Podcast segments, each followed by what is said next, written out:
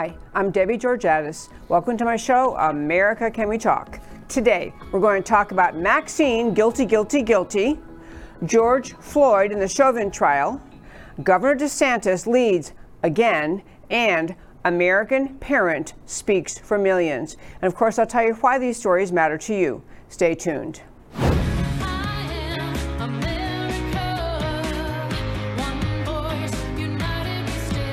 Debbie Georgatos, host of America Can We Talk, is an author, attorney, and political analyst whose mission is to inspire the American political conversation about preserving liberty in the best country on earth. And hello again, and welcome to America Can We Talk and to today's First Five. Over the weekend, I spoke with a young man, a uh, millennial, uh, who was basically saying, you know, I just cannot even see any way forward for America. I think uh, he's a conservative young man and basically said, I, I can't even imagine how we move forward. And you talked about the various things that we've talked about in the show many times. You know, we have uh, pretty much a Marxist takeover in Washington. We have H.R. Well, the now Senate Bill 1 that is in, in intended, or the mission would be, uh, to completely take over, federalize the election system, and make it impossible for a conservative majority to ever prevail again in national elections. I mean, issue after issue after issue, and most specifically, uh, of course, uh, the race relations, tension of race relations. Uh, we have, the, we're going to talk about the uh, Maxine Waters in a moment. So before I get into Maxine Waters and her stunt uh, in Minneapolis over the weekend, I wanted to share one little really bright spot tidbit with you. As I was talking to this young millennial guy, um, this young man at this event over the weekend, um, I was pointing out that, you know, the news looks for controversy. They look for things that are angry. They look for things that are going to be controversial, that you're going to get people just sounding angry and, and, um, and, and they, they look for negativity and because it sells, it makes news. And so, if you look at the situation in America, you could. Just, it seems like the leftist mob has taken over America. That there is no way to fight back. That the uh, the election system is rigged. That just a million other things are lined up. That we're just doomed. But there are so many bright spots, and I want to just share. Uh, this is not really my first five. This is my intro to my first five, and that is this. I still maintain this country as at very least 60 40 pro conservative, pro America agenda, pro freedom, and anti Marxist. At least 60 40, maybe more like 70 30 if you took the name Trump off of the Trump agenda and just said to people, what do you think about this agenda? You would get 60 40 in favor or maybe even 70 30. That's where America lives. The American left in this country, or as I often call them, the Democrat media mob, are loud, they are persistent, they are relentless, they are demanding, and they are threatening. It can paint a false picture for Americans, but what they're painting is not true. Most Americans and more Americans all the time are recognizing what they're up to. And so, as one example, over this past weekend here in the great state of Texas, we there was an event on Saturday night. It was out at South Fork Ranch, which is a very very cool venue, which is actually where I had my conference last year, last September. My conference was at uh, my American Women and American Freedom Conference was at South Fork. Well, there was a conference this past Saturday called the and it was dedicated to the True Texas Project. And every one of you, every conservative in any state in this country could replicate this idea. The True Texas Project is basically the brainstorming of a small group of conservatives just saying, you know, we need to band together. We need to reassure each other what we believe in. We have, we have to issue the kind of a you know founding document statement what we believe in. We believe in freedom. We believe in limited government. We believe in the Second Amendment. We believe in the idea of the American individual having freedom as spelled out in the Bill of Rights. It's just a it, it is not a one issue group. It is a group that's saying, we believe in founding great ideas of America, and those ideas, my very fine friends, if you didn't know it, are the heart and soul of Texas. Or as I used to say about Texas, Texas is what America is supposed to be. And this group that just got started, I think last year, I mean, they haven't even been around very long, True Texas Project had a huge gala at the uh, South Fork Ranch on Saturday night. They had over 600 people there. They had they had fireworks at the end. They had this rabble-rousing, upbeat, happy. I mean, it was a dinner. It was actually an event. People were in gowns, looked really fancy and lovely, um, and but it was a fabulous, upbeat, wonderful event. And the message of it was, you know, Texas is still free. Texas is still good, and we, the people of the True Texas Project, we're going to stand up and fight for Texas. So that happened here in Texas. Also, we had over the weekend, and I had many friends who went to that event Saturday night. We were not able to go. We had other friends who were in Arizona, and they were at a, at a big, I'm not sure it was a gala, what kind of event it was, uh, but Charlie Kirk was there in Turning Point USA. And that is an event filled with 25 year olds, 25 to 35, young people. Packed event, high energy. And I'm just wanting to plant this seed of expectation of the goodness of America being played out and winning the day. I'm telling you, around this country, there are millions of Americans, the majority of Americans the majority of voting age Americans who know this country's goodness and greatness and uniqueness, and they are celebrating it, and they are organizing around it, and they are doing events. That's the America that's real. That's the America that is at least a 60 40, if not 70 30 majority, and that America is going to prevail. Now, the real topic of my first five has to do with Maxine Waters. You may have seen over the weekend she visited Minneapolis, where uh, today, Monday, there's going to be the uh, at the uh, trial relating the George Floyd incident last year. Uh, there's a trial of the uh, officer charged, Officer Chauvin, and today, Monday, the jury, uh, the the prosecutor and the defense made their closing statements. The jury, I believe, is being receiving the charge or the instructions from the judge right now uh, and they'll go off and they will uh, begin to contemplate uh, and debate the evidence they've heard in this trial. Maxine Waters flew to Minnesota. This is a Democrat congressman, uh, congresswoman not from Minnesota, uh, Maxine Waters, of uh, many, many instances of her outspoken, inappropriate remarks. Um, one having been not too long ago when she encouraged people under the Trump administration, she encouraged people to go out in public if they were to see President Trump or anyone in his administration, anyone who supports him, if they were to be seen in a restaurant or public place, to hassle, confront, uh, you know, basically to taunt and dox and attack anyone who supported President Trump. She advocates lawlessness. She is a an extreme leftist, and and I mean just just um, you know no apparently no processing between brain and mouth. But she, Maxine Waters, went to Minnesota. I'm going to play for you. I sent to Matt the Wonderful what she had to say in Minnesota this past weekend. We're looking for a guilty verdict. If nothing does not happen, then we know uh, that we've got to not only stay in the street, but we've got to fight for justice. But I am very hopeful, and I hope uh, that we're going to get a verdict that is say guilty, guilty, guilty.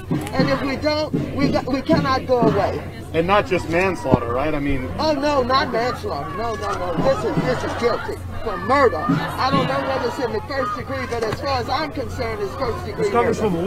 Well, we, we got to stay on the street. Uh, and we've got to get more active. We've got to get more confrontational. We've got to make sure that they, they know that we mean business. There you have Maxine Waters. She is encouraging lawlessness. She's encouraging the mob on the street you just saw. She's encouraging that mob to maintain pressure on the jurors. And that's who she's really talking to the jurors in the George Floyd incident involving Officer Chauvin. And I'll tell you what I wanted to say in this first five about that subject. One of the most precious, important promises to each individual in America is the idea of the due process of law. The idea that when you are charged with a crime, before you can be convicted, you will be at various steps along the way, various stages, treated fairly, treated with a presumption of innocence, treated with the system affording you the same rights as it should afford everyone else, regardless of race, ethnicity, national origin, skin color, or anything else about yourself. you're entitled to due process. That includes the presumption of innocence by the jury. That includes the obligation of the prosecutor to prove every element of the crime for which you're charged uh, beyond a reasonable doubt. It includes fairness in the way the trial is handled.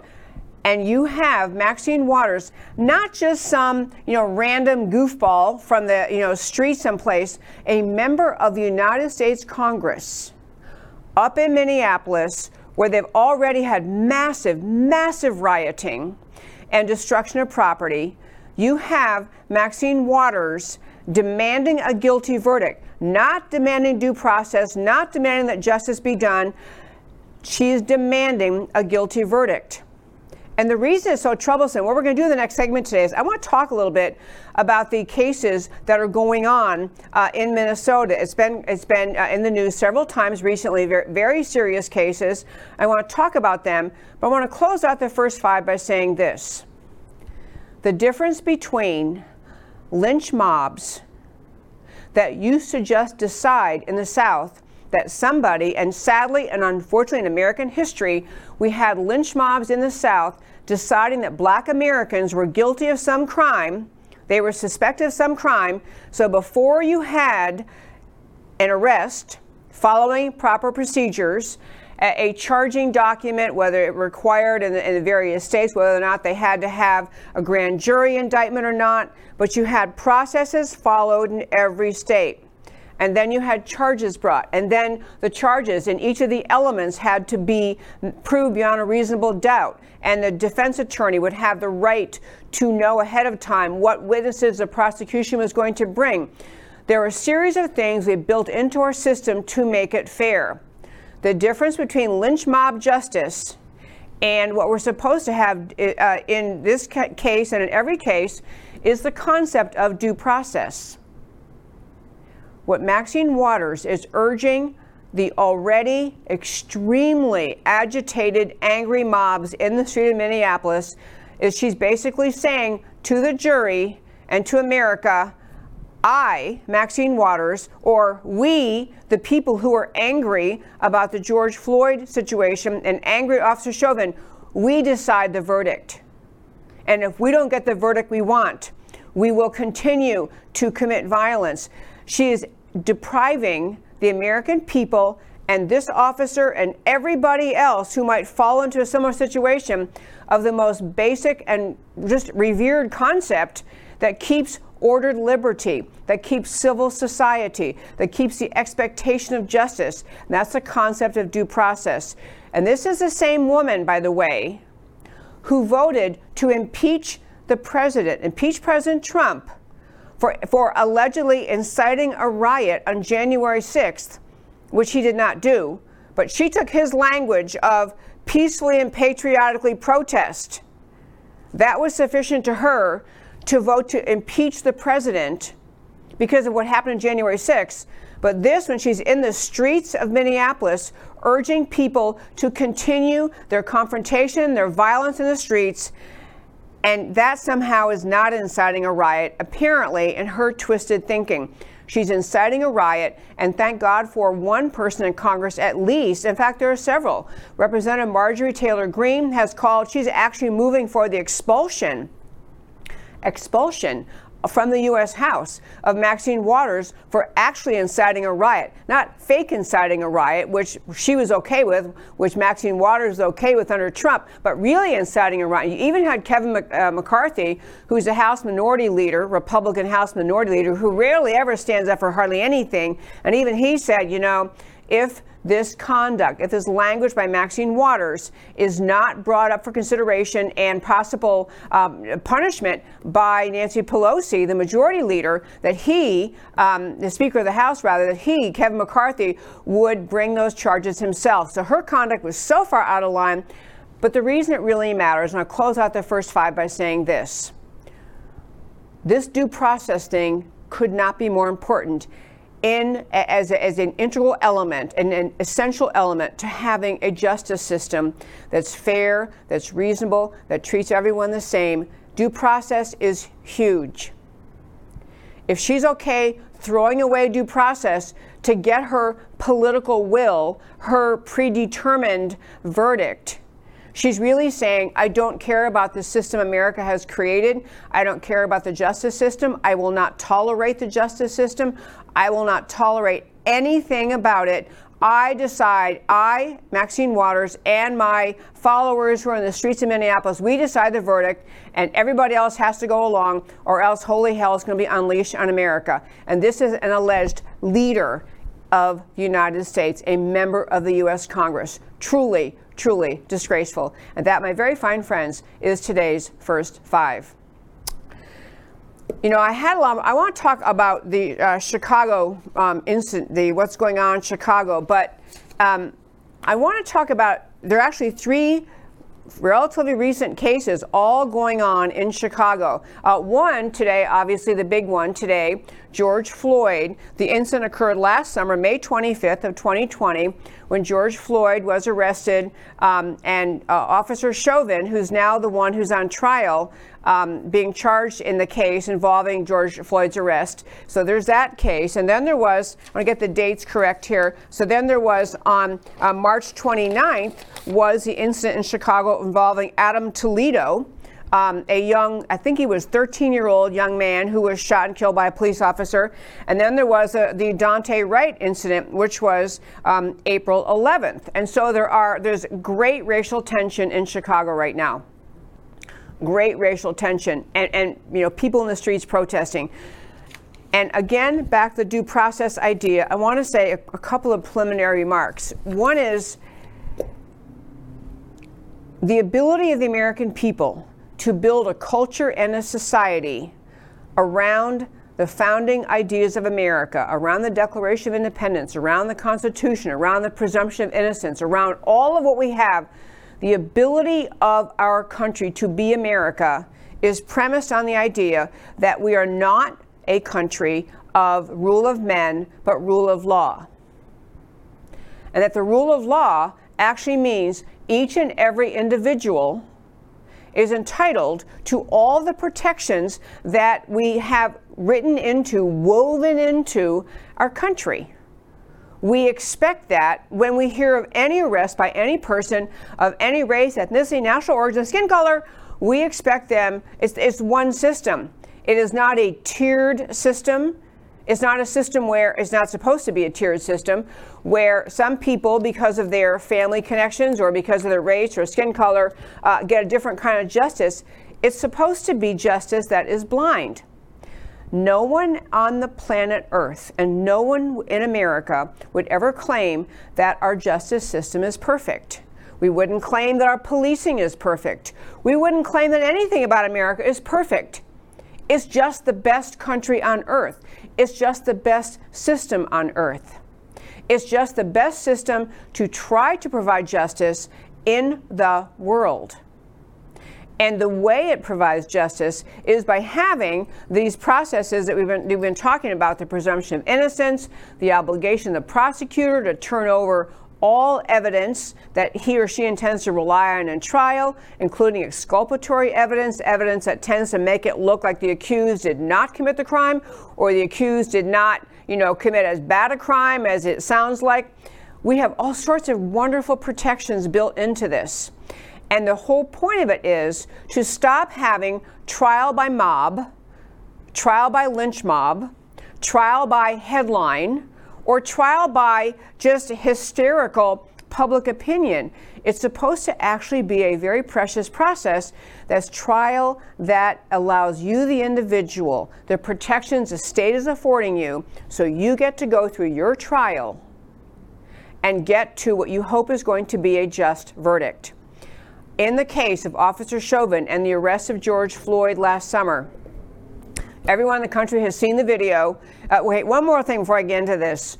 Part of what is happening is the American left through the course of decades, and the as we've been talking about in the show a lot, but the communist movement coming here in the 1920s, the recognition that the communists could not talk America into abandoning freedom and free markets by selling them the idea of communism because Americans said, no thanks. We have prosperity, we have abundance, we have opportunity, we, we have just a beautiful, flourishing society. We don't want your crummy communism. The communist mindset recognized decades ago that they had to use some other vehicle to convince Americans to surrender the idea of America, the idea of freedom. And early on, the communists got to the idea of using the subject of race, trying to use the subject of race, race relations, inequity between the races as a, as a wedge to drive the American people apart. The Communist Party very intentionally did this in this country. Manning Johnson, who's spoken about his book many times, a black American, got drawn in to the communist movement and recognized after he worked for the communists in, in America, tried to be, a, he was a spokesman for them, he tried to push their message, realized a decade or more in, hey, wait a minute, the communists don't care at all about me. They brought me in claiming uh, communism would be better for black Americans, and I, he got in and realized actually the communists only care about totalitarian control over society. That's all they care about. They don't care about blacks at all. So he left the Communist Party, wrote that great book, and I don't have the title in front of me, Color, Conscience, communism, color, and conscious, whatever it is. Maybe my, maybe someone can text it to me. But anyway, he wrote that book trying to say, don't listen to, to Black America. Don't listen to the communists. They're lying when they say they care about your race and your skin color. They're lying when they say they care about Black America. So now we fast forward to where we are. The leftist mindset in this country still uses race to divide us still creates, as I've pointed out many times, the Marxist movement, the leftist movement, the Democrat Party today puts Americans into silos, little categories, assigns you a, uh, a, because of your skin color, this is how you think, this is who you are, this is your victim status. They've lined it up and told you this is your victim status.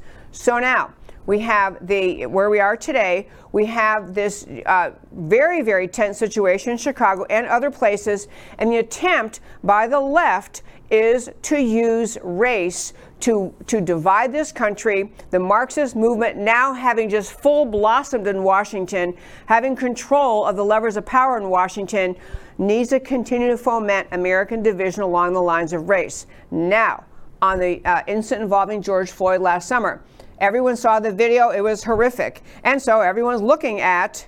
Um, looking at the video and thinking, my gosh, how could this happen in America? It looks like um, the guy, uh, the officer involved, you know, killed George Floyd by putting his knee, the officer's knee on George Floyd's neck and holding him against the pavement. Very violent, uh, very, very uh, tense situation officers standing around, uh, people were, uh, crowds were gathering, they were trying to get involved. I mean, it was really a, um, a, a very tense scene. And so the point of getting due process at a trial is rather than having a, a, person tried on the basis of a video someone shot from their phone, looking at the facts. I'm going to tell you a few facts that came out during this trial. Number one, uh, there was uh, as you look more closely at the video, the officer was actually, he had his knee on George Floyd's back and not his neck. So he wasn't apparently restricting his breathing. Although George Floyd had, before he was on the pavement, before he was being pinned down, he'd been saying, I can't breathe, I can't breathe, I can't breathe, while he was standing up. He was very tense and very agitated, in great part because he had three times the fatal dosage um, of fentanyl in his system. Wildly, whatever reason there was, had, had an enormous amount of fentanyl in his system, three times the, the fatal rate, three times the lethal rate. And so he's, you know, he's ingested enough that he's not going to survive anyway. Unless he had maybe his stomach pumped. I don't know. But the point is, he ingested fentanyl. He was resisting arrest, and the crowd's gathering, and the officers are trying to get the situation under control. So they end up uh, he ends up being pinned on the ground. Uh, that was one thing. He was the situation. He had been saying, "I can't breathe" beforehand, before he was pinned and the officer uh, was restraining him, which, while I, I think that looks like a horrible way to be restrained, at the time that occurred, this was a permissible, permissible under the training of office, police officers at that time, a permissible way to restrain someone who otherwise could not be restrained. So, okay, so the, and, and you know, folks, I am not here advocating for uh, Chauvin, the outcome of the Chauvin trial to have any particular outcome. I am not advocating for the jury to find guilty on something, not guilty on something else.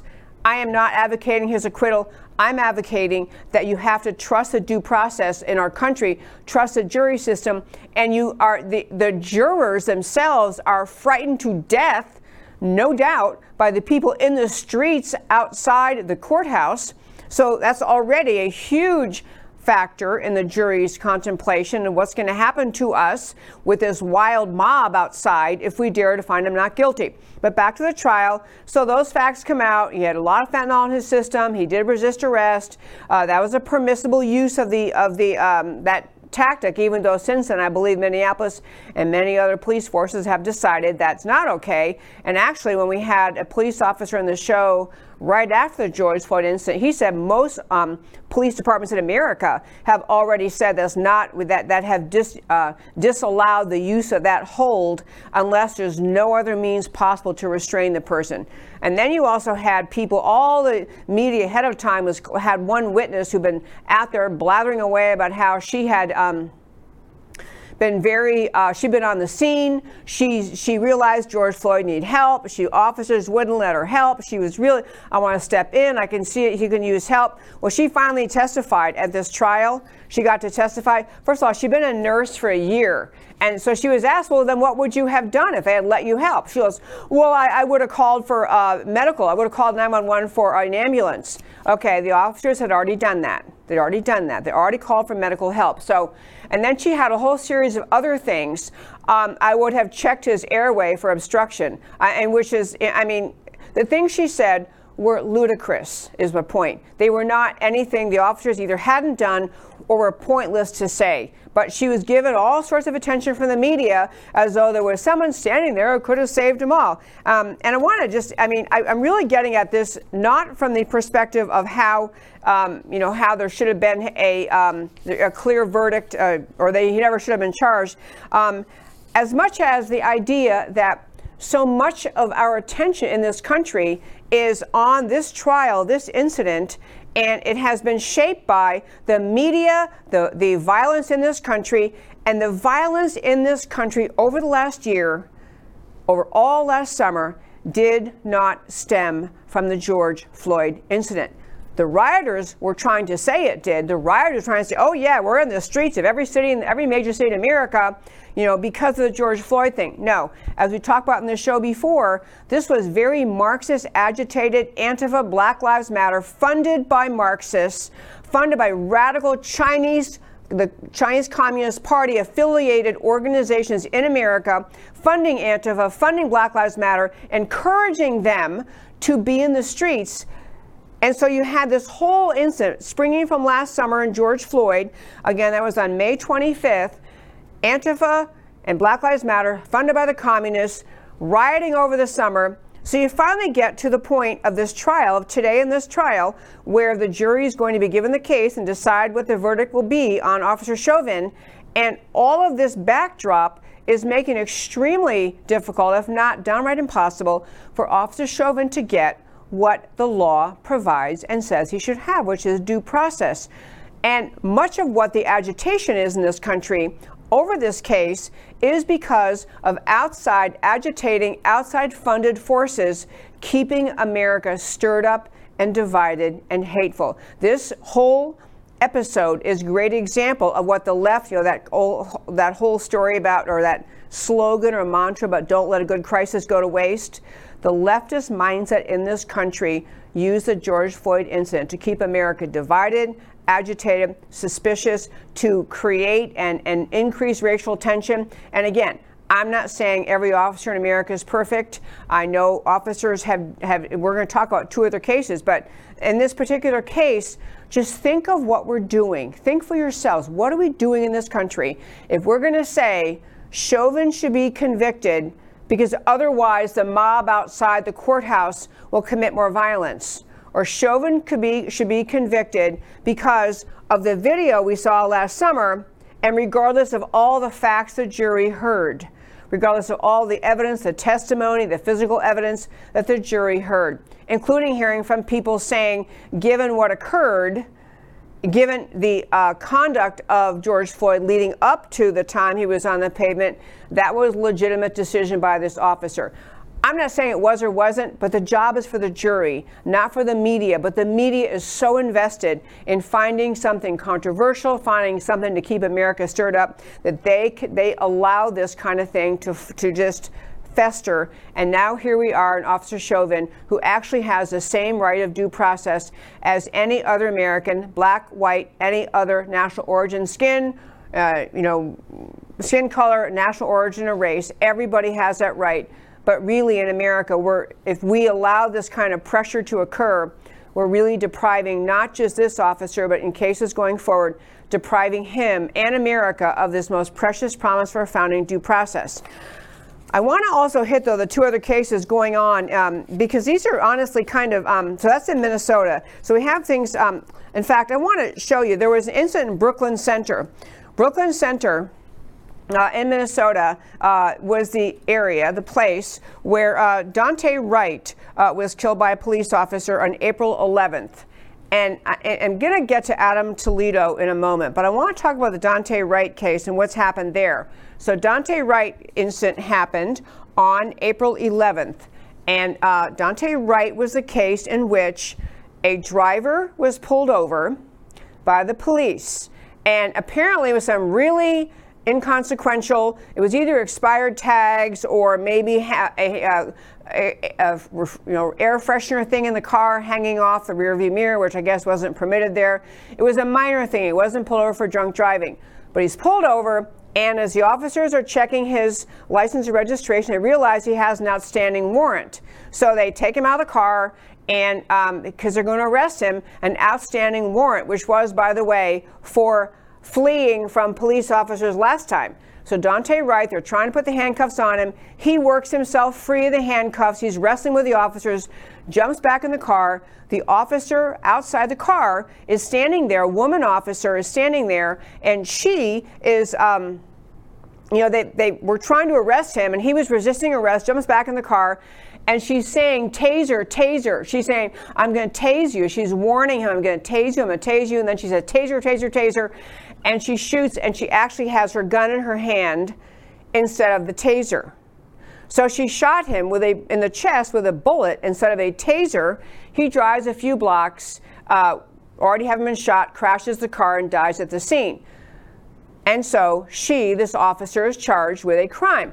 The point of all of this story is to say this is yet in the litany of cases you have in this country where the narrative is built up that black um, individual Americans, unarmed black Americans, are repeatedly mistreated by the police in our country.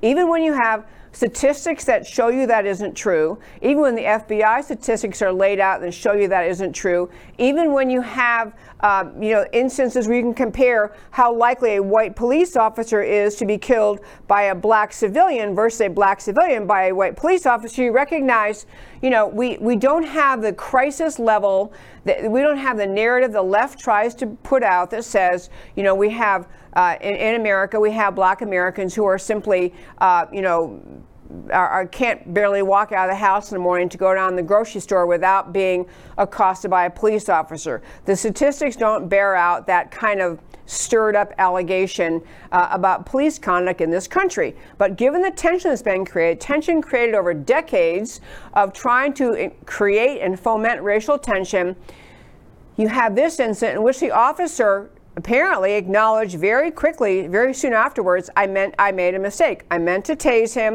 and I fired my gun by mistake. She's been fired. She's been this officer has been fired and she's being charged. I, I can't remember the charge, maybe voluntary manslaughter, involuntary manslaughter. Because she's she's charged because, you know, she's and, and, I would say you have to charge her with something. I mean, when you intend to fire a taser and you end up killing someone and you're a police officer, yeah, I think you have to be charged. But the point in telling you all the, about this whole story is Dante Walker, excuse me, Daunte Wright, pardon me, Daunte Wright, this young man uh, who was 20 or 21, you know, in that case, he had from the car called his mother, and you, it was either the other person in the car or hearing him, but the mother's saying, Don't run, don't run, don't run. She's telling him, Don't run. But he did. He tried to get away again. And he, by the way, the background, this young, this young man, Daunte was the reason he had a previous warrant out, he had an outstanding warrant for his arrest, was in December of 2019. So a little less than a year and a half ago, he had committed a violent crime uh, he was charged with a violent crime. He was in the home. He and another friend of his, uh, two young black men, were in uh, at a home where there was a party. This is December 2019. They're in the home where there's a party. At the end of the evening, the two women who lived in this apartment said, "Okay, party over, time to leave. Get out of here. Get out of here." Um, and these two young men said, "You know, we don't have a car. We, we, we don't have a way to get home." So she lets them sleep over. This is the story that came out in the police. And as this this other case proceeded, she lets them stay overnight. In the morning, the one young woman says, "I'm going to run out to the ATM." And get some money, get $820 out because she owed rent to the other woman whose apartment, who was leasing the apartment. So she goes out to the ATM, she comes home with $820, and Daunte Wright and his friend were in that apartment, and she comes back with the money. She hands it to the woman who's got the lease, and Daunte Wright pulls a gun on her and says, "Give me the, uh, on the woman who owns the apartment." The other one has left. The one who's paid the rent has left and gone to work or something. So Daunte Wright pulls the gun and says, Give me the money. She's saying no. They're, they're arguing back and forth. And this is all the allegation of the first charge. Ends up strangling her, not killing her, but trying to strangle her, squeezing her neck. Finally leaves without getting the money, and that's the crime he was originally charged for, and the one he was going to. They're going to move forward with charges for him.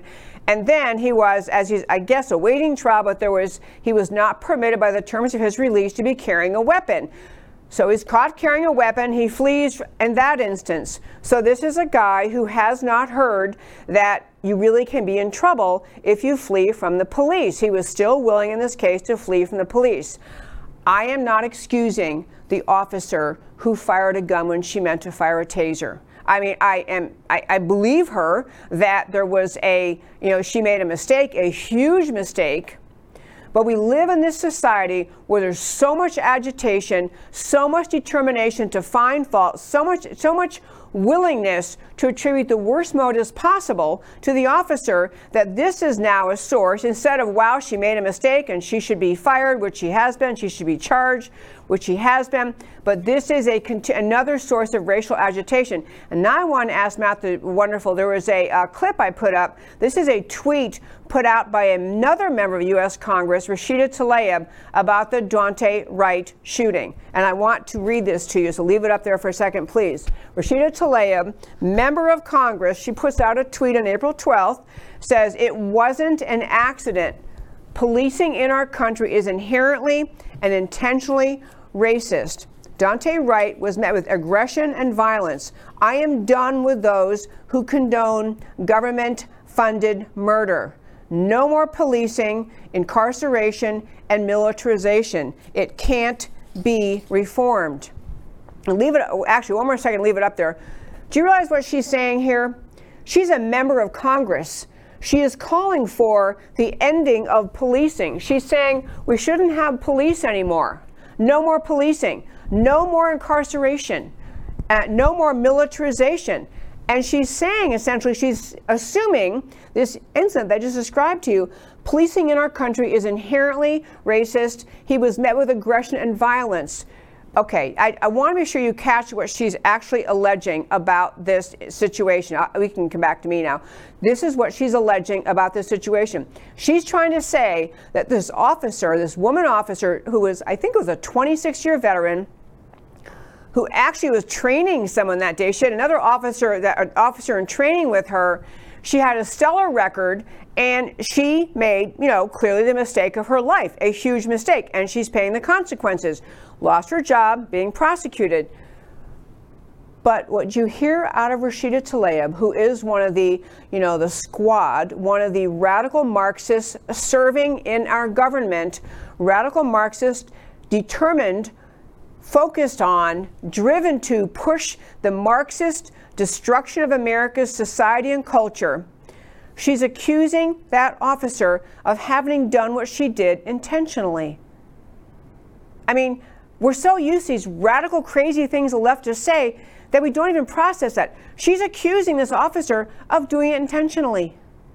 This officer who's, you know, I, am going to guess this officer is brokenhearted, devastated, you know, humiliated, uh, just everything you would be if you had committed something like this. You had meant to fire a taser and fired a gun. I mean, I'm not excusing her actions, but this is where we've gotten to in our country. You have Maxine Waters in Chicago urging people, excuse me, in Minneapolis, urging people, urging them to commit violence if that we don't get a guilty, guilty, guilty verdict in the Chauvin case.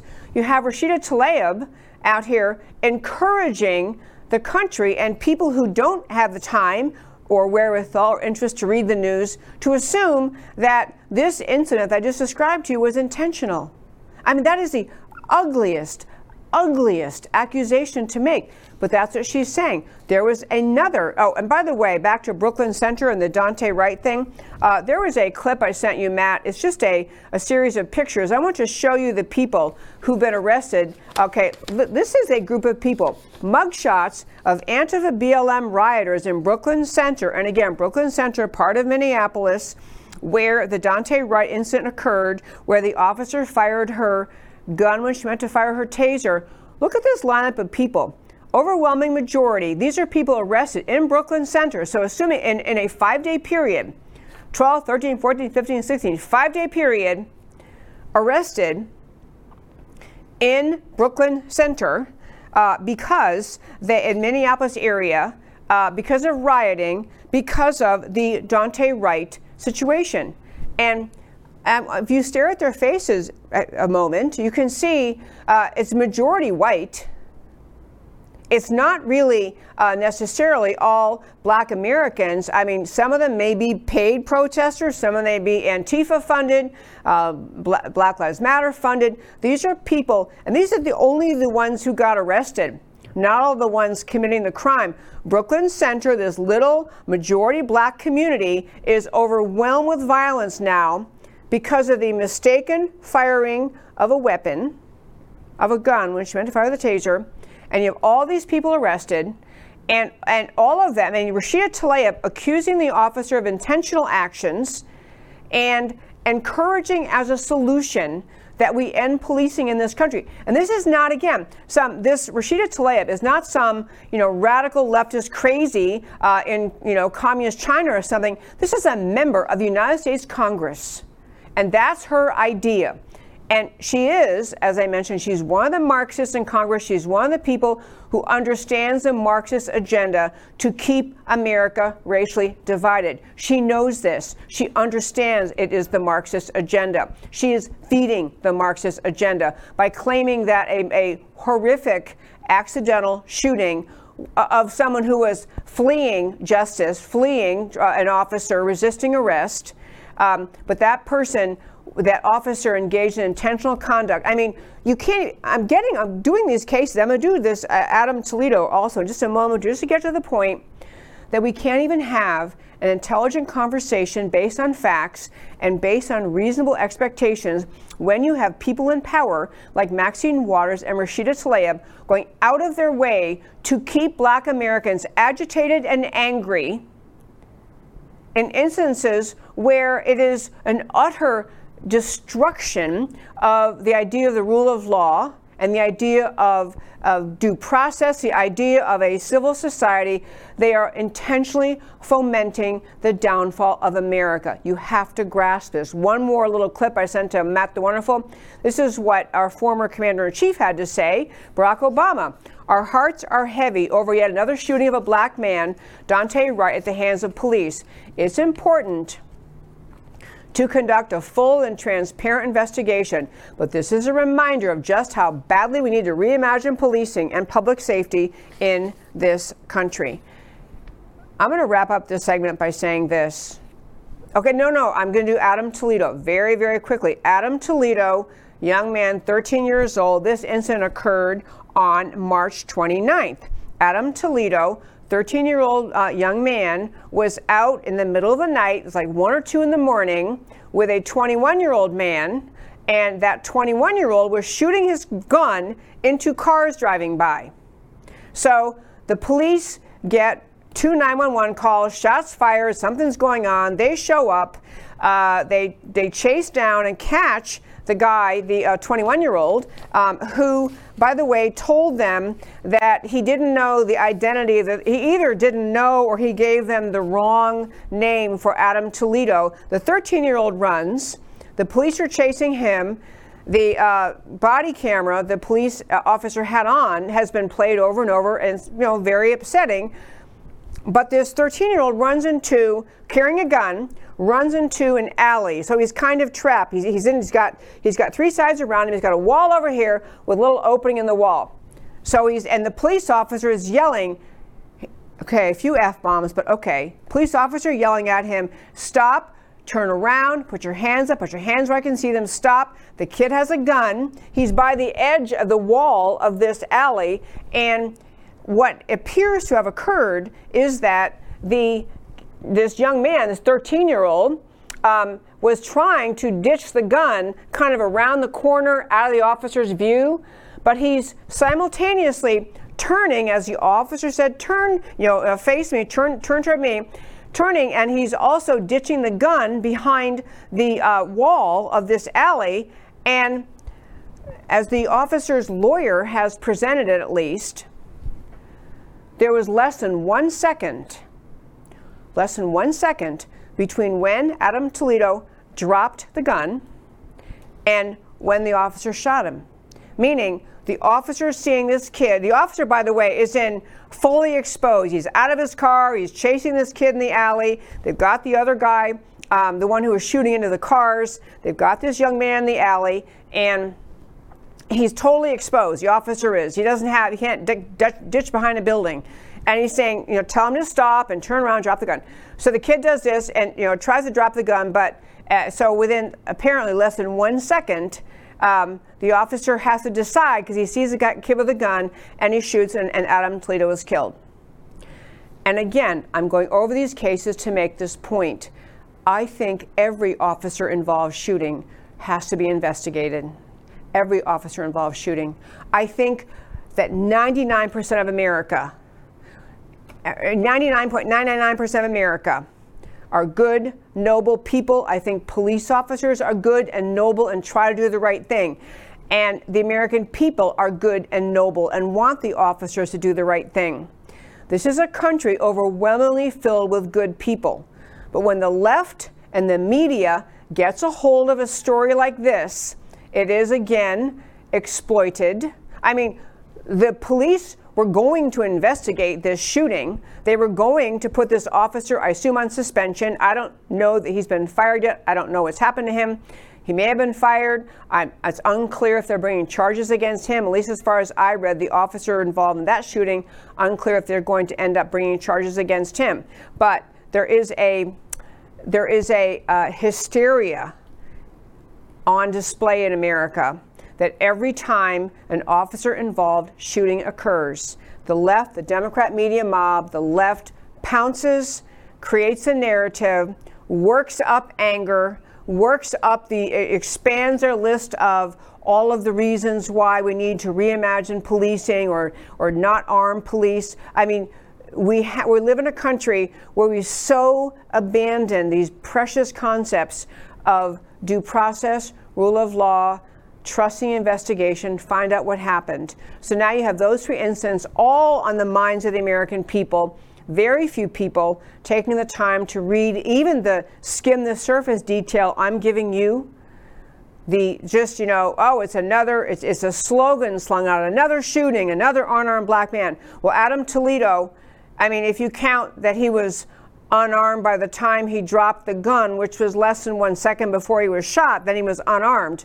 But he's carrying a gun. And by the way, this one the media was particularly complicit in because, as one example, CBS ran this story and edited out or carved out the portion of the video where you could see that the young man had a gun. So the officer looks like he's shooting at a 13 year old for no good reason. You know, there are many other aspects of this story. My reason for wanting to talk about this today is this I want justice, and I want the same justice standards for every single American of every race, creed, ethnicity, national origin, skin color. Everything. That's what blind justice is, is what rule of law is, including for police officers, including for people of every background in every situation, and regardless of how much the media has tried to shape and form the narrative. So everyone's supposed to say, oh, yeah, yeah, I know what happened there. Unarmed 13 year old bad police officer, prosecute him. We have to try, if fighting for America, fighting for our country means insisting on that these, these ideas of the rule of law and the ideas of due process apply to everyone. We have to fight back against the media narrative that's always trying to portray bad cop, bad America, racist America, innocent young person and agree with ourselves that we're going to insist the justice system do its job, but the justice system is not as you, as you might think Maxine Waters would say it is, the job is to find the verdict she says they have to find. The goal of the justice system is to apply these precious ideas to all Americans in every case. It's, I mean, I, I was hoping, I was thinking actually today, uh, by the time we got on um, together, that there would be uh, a possible, I guess it's too soon to have a verdict, but the, the jury instructions have gone out. Um, and or are going out right now in Chicago, and I'm just, I, excuse me, in Minneapolis, and I'm deeply, deeply hopeful that the jury can actually do the job that they're entitled to do and they're supposed to do, they're obligated to do under our system, and actually render a verdict based on the rule of law and the jury instructions, and not based on the mob threatening them outside the courthouse. I mean, two other very quick stories. Uh, one is uh, so Florida Governor DeSantis. I mean, he is this guy is rocking it. This guy is like so far ahead of the rest of this of the any other governor in our country, um, including Kristi Noem, most definitely including Greg Abbott in Texas, but. He signed a new piece of legislation called the anti-riot bill. Governor DeSantis, Florida governor, you know, clearly perceived as a likely presidential candidate in 2024. Although I was reading an article about some Florida conservatives are banding together and saying basically, stop trying to recruit him to run for president. We want him as our governor. But anyway, he signed a new piece of legislation, the anti riot law. And he basically said, look, we're going to have the respect for the First Amendment, the freedom of assembly, freedom of speech. We're going to have that, and we're going to protect that. But no more rioting, no rioting in Florida stopping the rioting, kind of setting, putting a line in the sand, a marker down, watching what's happening. Still happening, by the way, if you didn't know, in Portland almost every night. I mean, the media isn't even covered anymore. The media puts out a, and the White House participates in telling the media not to cover these things.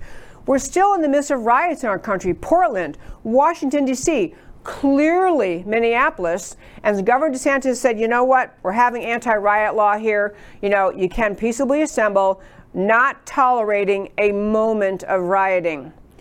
Stop it. Uh, it was. It's very similar, actually, to other times where you just say, you know, you kind of nip it in the bud in the beginning. Zero happening here. God bless Governor DeSantis. Last thing, this is a very positive thing. I was starting to the show out today. I said a little bit about how people are. There are positive voices speaking up. Well, there's a great, great letter that was written by a parent at a, a very elite private school uh, in New York City. This is the Brierley School, or I don't know how they pronounce their name. Brearley School? B R E A R L E Y. I'm going to go with Brearley. But anyway, it is, Brearley. It's a very, very high end private girls' school. It's like 54,000 a year to send your kid there or something. So obviously very elite. But there's a dad there at that school who finally spoke up and wrote a letter. And he sent it not only to the school, but sent it to all the parents in the whole school. And he basically said, I'm pulling my daughter out, which everyone knows, if you have kids, you know, it's a big deal to pull your kid out of a school if they're happy and they're doing well. You know, changing schools is hard. Pull their daughter out, and he wrote a letter and I cannot urge you strongly enough to read the letter. It's at our website, americacanwetalk.org.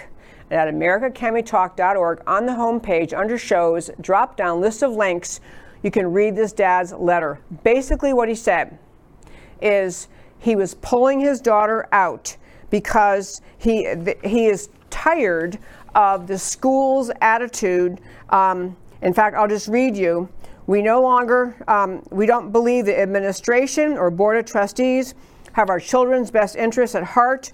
We no longer have confidence our daughter will receive the quality of education necessary to further her development into a critically thinking, responsible, enlightened, and civic minded adult. He goes on to say, I write to you as a fellow parent, and he says, it cannot be stated strongly enough that Brearley's obsession with race must stop. Parents who send their kids that school have to sign an anti racism pledge. The school, as he describes it, just obsessed with race and, and anti racism and critical race theory in every class, on every level, in every, everything they do. And so he wrote a really, really articulate, lengthy letter. And, and I'm telling you, people, I put as a caption at this part of the show, he's speaking for millions of Americans. And I want to close the show. I can't read segments of this letter to. I may come back to it tomorrow, but I can't read segments of it today because I'm pretty much out of time. But I want to make this point in closing out the show today. The vast majority of Americans of every race, skin color, ethnicity, national origin, the vast majority of Americans strive very hard to love their neighbor as themselves, to treat others with respect, to assume we all have equal rights, to treat each other with respect, and to expect that America's culture and society will do that. People of every race, ethnicity, national origin, and skin color are appalled by racism, real racism, appalled. They can't stand it. They call it out. What has happened in America is the obsession with the critical race theory, and the, or the point of the critical race theory thing is to claim that everything in society, every aspect of society, every study, uh, every subject your child studies in school, every avenue, every every morsel, every atom of America is all about race and racism, and to bring racism into the discussion or accusations of racism into the discussion about everything. That is the point. It is the entirely the point of critical race theory is to is to accuse people who happen to have born been born with white skin of being inherently white supremacists, inherently having white privilege, inherently being uh, racist and intolerant, and to accuse it's just a massive massive broad brush accusation. The critical race theory is a massive broad brush accusation of all of America. And what you're hearing from this dad and from people across the country is finally standing up saying, no, actually, you're wrong. You're wrong. America is not that kind of country. America does not deserve the accusations the leftists make about rampant racism, systemic racism around this country. America doesn't deserve it. It's not true. And we're tired of having this obsession with it. It is actually interfering with education in the case of this, is interfering with the justice system, is interfering with our human relationships, is interfering with politics. Obsessing about race is antithetical to the idea of America. It's antithetical to the idea of an America where, as I say on this show, if you're going to be tribal, if you must be tribal, be tribal about the ideas of America. This one dad wrote the most eloquent letter, really calling out the school on issue after issue, saying, This is not who we are, this is unjustified, and you're destroying a, what apparently I never heard of it, but I'm sure it was a very high end, very elite school. You're destroying it with your obsession over race. And the obsession over race is happening to tie back to something I said much earlier the obsession over race in the public schools is part and parcel of the broader obsession with race by the American left, the obsession with race the Communist Party started with in the 20s and 30s, the notion that if you get people to obsess about race, to self identify by skin color, and to and to snuggle in to the silo to which you have assigned them and to cause them to think everybody else, every other silo doesn't like you, is prejudiced against you, wants to treat you unfairly, you've succeeded in destroying American society. You've succeeded in destroying America as founded. That is what the left is up to. That is why Brearley, however you say the name of that school, that is why that administration, even if they don't know it, they don't have any idea. They know to go with the trend, to flow with the trend, to do what everyone considers a cool crowd says now. We have to obsess about race on every single issue, and we have to make anti racism pledges for our parents, and we have to obsess about race and teach critical race theory and accuse everyone who happens to have been born white of white privilege and white supremacy and, and constantly paint not just some individuals, but the entire country as a deeply racist country. The people who run that school and, frankly, the school systems around this country have bought into that effort of the left to to destroy America, to racialize America, because it's easier than fighting back against them, easier than speaking up is just go along with this racialist agenda and that somehow make life better and fairer for everyone. And this one parent, I'm telling you folks, I urge you to read this letter, post it in your social media, tell your friends about it, and get brave like this dad did, saying basically, America is not guilty. America is not guilty of the systemic racism which the left accuses, of which the left accuses it. America is not. America, the country, is a good and noble country, not perfect, always could be improved, and people of every race, ethnicity, national origin, and skin color can always work better to understand each other better, to put themselves in each other's shoes, to listen, to, under, to be better, better as a country. We can always work on that. But when you start from the premise the left has set, there's nowhere to go except the eventual destruction of America. The left is determined to bring about, through the Marxist ideology, this cultural Marxism, the destruction of America. That's what they're doing, and it's up to the American people to say, no, we are not guilty of what you're accusing us of being. That is not who America is. At the close of every show, I tell you why the stories we talked about today matter to you. And I put it up in the slide. So we have the first one Maxine, guilty, guilty, guilty. Why it matters Waters' trip to Minneapolis explicitly intended to stir unrest over the outcome of the Chauvin trial, even when the outcome isn't known yet. It's the worst kind of race baiting, anger stoking rhetoric. Waters said Trump incited riots. She voted to impeach him for that when he called for peaceful protests. So, what is she calling for? There may have been a time when even Democrats would denounce her, but no longer. If rioting ensues, Waters will be partially responsible. But will she be held accountable? No one believes Waters will ever be held accountable. The ruling class seems to believe the obvious two tiered or double standards justice system is not noticed by most Americans, meaning they believe most Americans don't pay attention or don't care. But they're wrong. The American ruling class is dangerously out of touch with the American mood, and we are watching. On the George Floyd and the Chauvin trial, multiple truths can exist at the same time. Police officers can make mistakes and sometimes engage in wrongful behavior, even intentional wrongful behavior, for which they should be held accountable. But deaths in the course of law enforcement activity are tragic and they're regrettable for all. But the left is deliberately manipulating a narrative intended to destroy the American judicial system and all notions of due process. The facts of the Floyd, Wright, and Toledo cases are not simple. They do not in any way validate a narrative of innocent men just minding their own business when gunned down by racist police. That's just not what happened.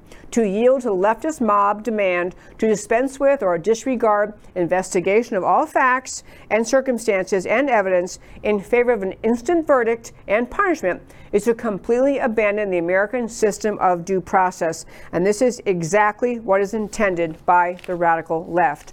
On Governor DeSantis leading again, DeSantis signs a strong and clear anti rioting bill. Peaceful protests are okay, riots are not. Clear consequences for crossing the line into rioting. DeSantis' leadership is nothing more than the exercise of common sense. Opposition to rioting is not based on skin color, it is based on universal desire for law and order in every neighborhood all out leftist assault on American society seeks racial division double standards of justice. The vast majority of Americans oppose what the leftists are doing, but America's elected officials have lost American character and backbone.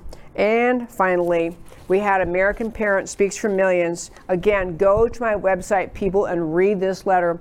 Andrew Gutmann, parent of a girl attending one of the priciest private schools in Manhattan, penned a very strong condemnation of woke teaching at the school, withdraws his daughter from the school, and sends his letter to the parents of all students at the school.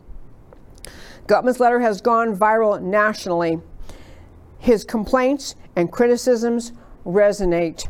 Gutmann is an example of what one person can do to make a difference. He took a stand and spoke up against the moral vacuousness and insanity of the leftist tyranny of indoctrination enveloping school boards and schools. He will inspire others to stand up and speak up, and schools and corporations will eventually tilt back toward rationality.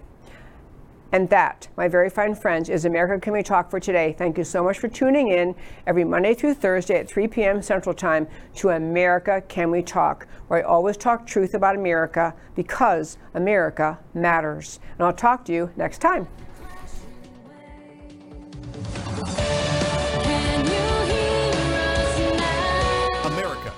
Talk? Truth about America.